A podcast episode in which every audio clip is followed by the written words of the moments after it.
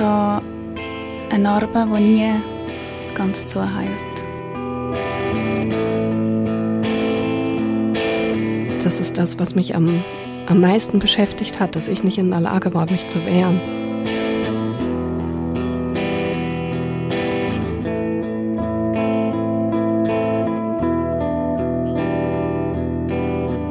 Das ist der Podcast Hashtag MichTu und in diesem Podcast erzählen Menschen von ihren sexuellen Übergriffen.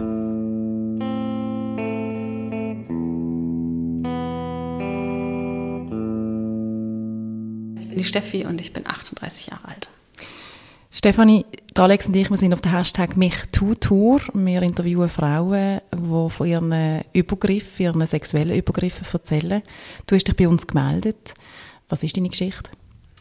Ähm, meine Geschichte ist schon eine ganze Weile alt. Ähm, ich fange vielleicht mal so an. Wir sind in meiner Familie auf der einen Seite des, also mein Vater sind wir vier Enkelkinder, also quasi vier Cousins, Cousinen.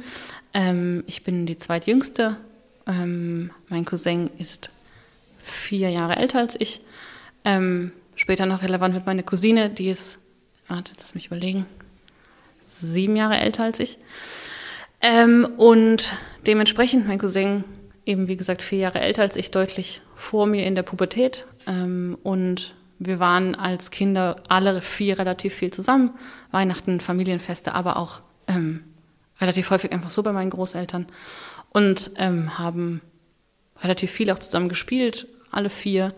Und irgendwann hat es angefangen, dass mein Cousin beim Verstecken spielen, beim im Dunkeln irgendwie verstecken, ähm, mir einfach immer näher gekommen ist und in allererster Linie sich relativ häufig von, von hinten an mich rangepresst hat, seine Hände auf meine, also damals wirklich noch nicht besonders vorhandenen, aber doch schon sprießenden Brüste irgendwie gelegt hat und irgendwie gesagt, das wäre doch ganz schön, das so jetzt zu machen. Ähm, und er findet das doch ganz nett. Ähm, und das hat sich quasi so komplett durchgezogen durch die also bis dann irgendwann, glaube ich, ich ähm, wirklich in die Pubertät gekommen bin und irgendwann mal gesagt habe, äh, nee, finde ich irgendwie gar nicht so nett, ähm, war es eigentlich jede Situation, die er nutzen konnte, hat er genutzt, ähm, sich tatsächlich einfach komplett von hinten an mich ranzupressen, ähm, mit steifem Penis oder auch nicht, also und einfach mich anzufassen. Und auch wenn wir ähm, dort übernachtet haben, was durchaus mal passiert ist, ähm, irgendwie, hey, komm, schlaf doch bei mir und ähm, sich von hinten an mich angekuschelt. Ähm, interessanterweise immer nur von hinten. Ähm, ja, das ist, glaube ich, so die Geschichte. Und ähm, das ist passiert, ich muss fairerweise sagen, ich weiß nicht mehr ganz genau, wie alt ich war. Ich denke zwischen neun und zwölf so. Und ähm, dann hat es aber auch irgendwann aufgehört. Ähm, also es gab da jetzt irgendwie keine, keine Aussprache in dem Sinne oder kein also ich glaube nicht, ich glaube auch nicht, dass es jede Situation gab, dass ich konkret gesagt habe, hey, bitte hör jetzt auf damit. Es hat einfach irgendwann aufgehört. Und ähm, ja, das ist mal so, was passiert ist. Hast du mit jemandem darüber geschwätzt, mit deinen Eltern, äh, mit anderen Cousinen oder Cousins, mit deinen Großeltern? Ähm, ja, ähm, es gibt verschiedene Menschen, die es wissen in meiner Familie. Ähm, meine Eltern wissen es. Ich habe als allererstes zur eben angesprochenen Cousine ähm, mich anvertraut. Ähm, ich wusste natürlich irgendwie, was da passiert. Also ich habe Bravo gelesen und so. Also man hat ja irgendwie eine Art Idee ähm, und weiß noch, das klingt so absurd, weil es irgendwie witzig ist, aber irgendwie eben gar nicht. Ähm, dass ich ihr, dass wir irgendwie zusammengesessen haben, meine Cousine und ich, wir waren damals relativ eng und ich ihr irgendwie einen Zettel geschrieben habe, ihr hör zu, du, der, ähm, mein Cousin macht da was mit mir. Ich glaube, ähm, das heißt so wie die Zahnpasta. Äh, Elmex und Aral, das ist eine deutsche Zahnpasta. Und ich wusste nur, es ist, also ist natürlich anal, aber irgendwie, ich wusste aber nicht so richtig, wie es heißt, sondern habe ihr das so vermittelt. Ähm, und sie hat das dann so aufgenommen und meinte, ja, wie jetzt? Und dann habe ich ihr das auch erzählt. Und wie gesagt, meine Eltern wissen das auch, dass er mir zumindest näher gekommen ist, als ich das irgendwie wollte. Auch meine Patentante weiß davon. Ähm, und das ist tatsächlich das, was mich neben der Geschichte selbst ähm, mit am meisten belastet hat, irgendwie nicht so richtig jemand interessiert. Es ist halt Pubertät, ist halt nicht so schlimm. Und jetzt ist es, also mittlerweile ist es so, es scheint irgendwie auch niemand mehr zu wissen. Und Ähm, mein Cousin ist schon auch eher der Held in der Familie, während ich das überhaupt nicht bin. Ähm, ja. Hast du mal deinen Cousin jetzt nach all diesen Jahren darauf angesprochen? Nee, tatsächlich nicht. Ich muss, ähm, ganz lange habe ich es dann irgendwie, glaube ich, selber so, also natürlich nicht aktiv so gesehen, aber irgendwie mich so von dem beeinflussen lassen, dass auch niemand mehr mit mir drüber geredet hat und habe es dann selber so ein bisschen hinten weggeschoben. Und ähm, seit ich mich bewusst damit auseinandergesetzt habe, bin ich ihm eigentlich eher aus dem Weg gegangen ähm, und habe ihn auch, also versuche auch, abgesehen davon, dass ich sowieso kein gutes Verhältnis zu meiner Familie habe, auch Begegnungen mit ihm einfach komplett zu vermeiden.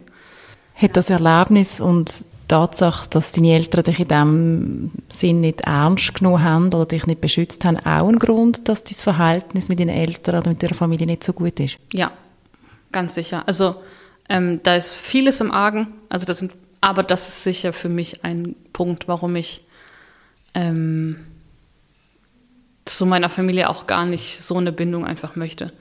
Weil ich mir mittlerweile denke, hey, das kann doch nicht sein, die Erfahrung, die du gemacht hast als kleines Mädchen, hat die dich geprägt in deiner Zukunft, was sexuelle Beziehungen angeht? Mm, ja, und zwar insofern, dass ich ganz, ganz lange eben genau das, was er mit mir gemacht hat, nicht zulassen konnte.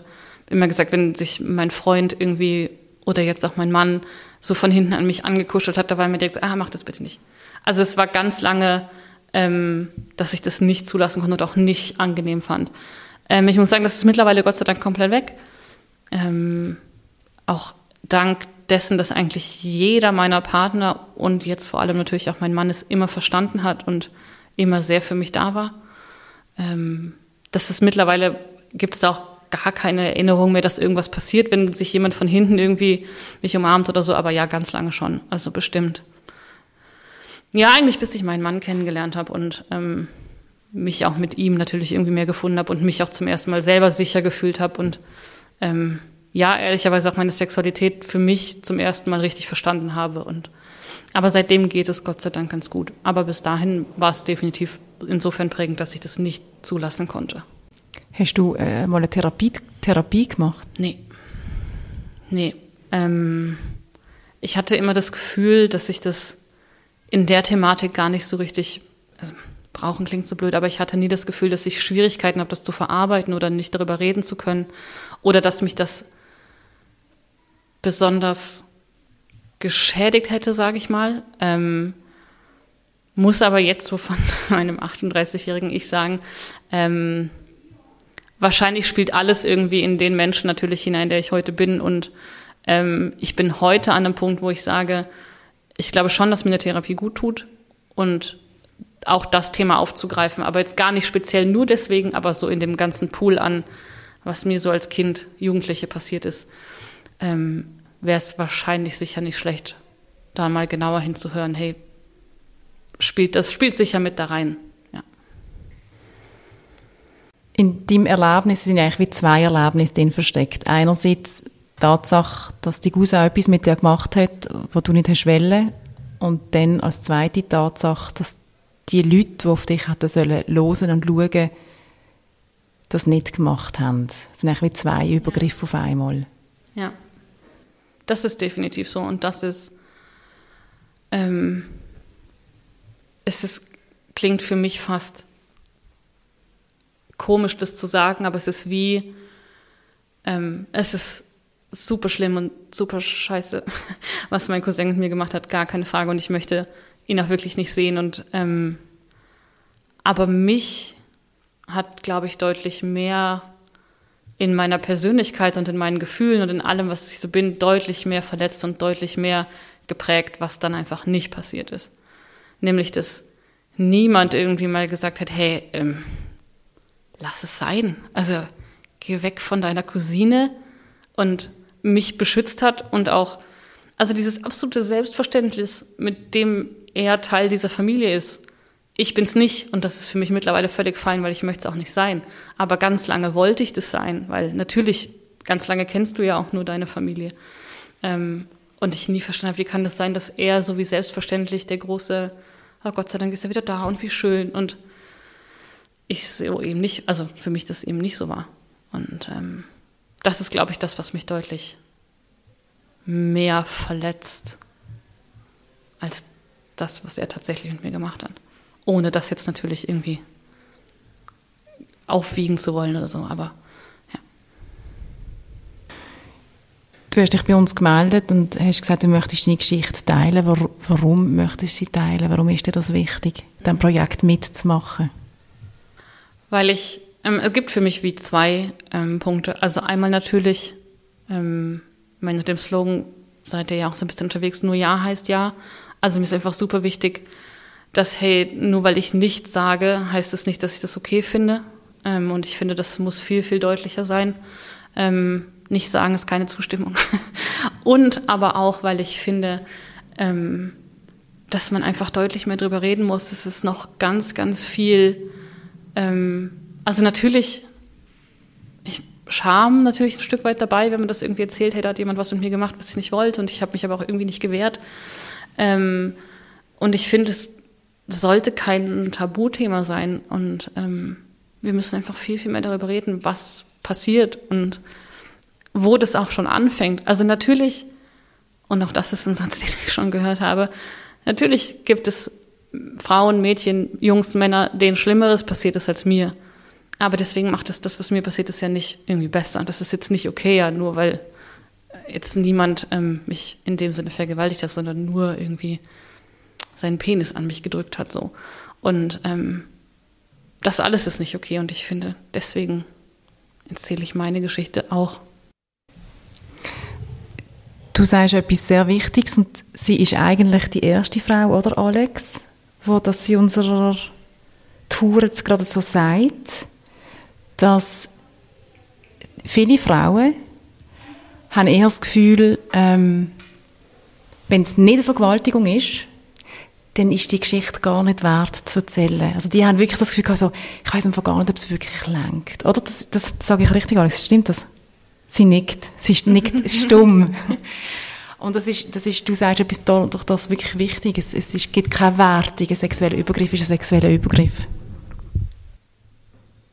Aber ich kann den Gedanken aber trotzdem verstehen. Weil natürlich habe ich mich auch gefragt, hey, ich, hab, ich weiß natürlich nicht, was für Geschichten ihr hört, aber jetzt kommt dann ich mit meiner vermeintlich kleinen Geschichte. Aber nee, das alles ist nicht okay.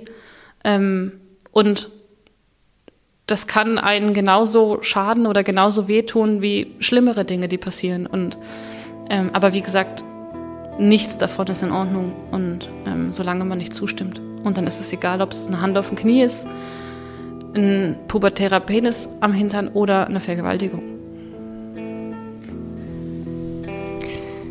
Danke für den Mut, Stefanie, da du. Sehr gerne. Wirklich sehr gerne. Und danke für die Geduld, dass wir eine Stunde zu spät haben Das ist schon in Ordnung. Ich habe sehr gerne gewartet. Alles gut. vielen, vielen Dank. Alex ist zu langsam Auto gefahren. Weil sie ja nur stumm dran sitzt, kann man jetzt alles sagen, was man will. sie lacht und schüttelt den Kopf. Nein, ich bin Auto gefahren. Ähm, danke. Herzlich gern.